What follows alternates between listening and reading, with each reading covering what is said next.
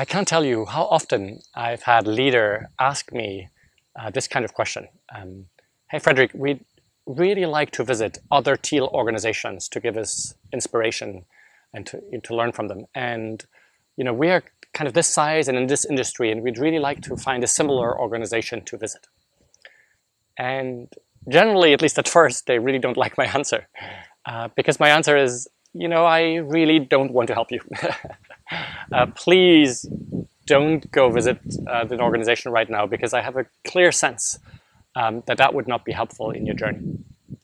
Uh, and the reason I give the, this answer is this. Um, I've noticed that there's a lot, there are a lot of organizations who clearly feel that you know, their current way of doing things is no longer working. Um, but they're, they're not really ready to make the next step yet. And going to visit other organizations won't help them. Um, because what happens when they go and visit these other organizations is that they will find all sorts of reasons why, ah, yeah, but, you know, in the end, they're not really like us. You know, they're, you know, their industry isn't quite exactly like us. And, you know, they, they're, you know, they're still in a different field and, you know, their kind of operations is different and they're like bigger. And, um, you know, if you're not ready to to make the, the next step, um, then seeing an organization um, isn't helping. It will actually reinforce you in all of your fears and, and doubts. Um, and and I think there's a there's a reason, right, why companies that have had lots of visits, you know, organizations like Semco and and Morningstar and uh, Favi and and Gore you know, they've had hundreds and hundreds and hundreds of organizations visiting. And they all say that almost none of these organizations ever made the leap after visiting them.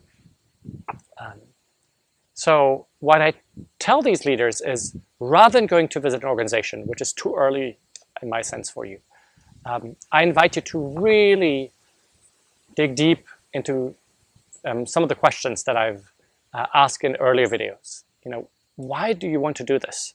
You know, what, what is bothering you in your integrity um, about today's management system? Um, you know, what, what, you know, what, how do you imagine this destination you're going for? And so I, you know, I'll, I'll just refer you to videos like, you know, what truly drives you, what hurts your integrity, and, and how do you hold a destination? Um, and you can watch these videos um, individually, or you can also watch them as a group and maybe have a coach that helps you deepen um, your understanding of these questions. And, and maybe in that way, at some point, inside something will switch, you know, something will get unlocked and, and you'll get ready. The other way to get ready is, I think, simply to start doing small things that go in the right direction, right? And um, the previous video is a video called Invisible First Actions. And I think there's some really interesting things there that you can do. And by doing them, you, you know, your courage might grow and your understanding might grow, and at some point you might be ready.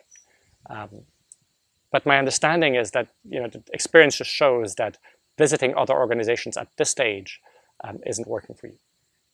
Um, that being said, there are two cases where visiting other organizations who are a bit ahead in that journey makes a lot of sense. Uh, one is if you've started this journey and earnestly, like you know, if you're six months, one year, two years into the journey, um, then it might become very powerful and very relevant for you to meet peers and exchange. Um, what is interesting, by the way, for me is when these kind of organizations ask me who they could go and visit, um, they never seem to ask, you know, like, oh, it should be exactly our size and it should be exactly our industry. They're happy to learn from organizations that are in very different fields, you know, nonprofits learning from for-profits or learning from a hospital or learning from um, because at that stage they understand that you know it's, it isn't the exact practice that you're looking for. What you're looking for is much more um, you know inspiration for keep going in the general principles. Um, and if they have a practice that isn't applicable to you, that doesn't matter because you will still be able to translate that um, for your own context. Um, and the um, second kind of cases where visiting companies uh, can be very powerful uh, is when you have people from the unions or you know people from the quote unquote bottom of the pyramid, um, you know workers, machine operators um, that go and visit another organization. Um, and I've, I've heard a number of organizations who do that, and they explicitly don't have management go with them. So they, um, you know, help the, the workers and union members to arrange that visit, but then don't go.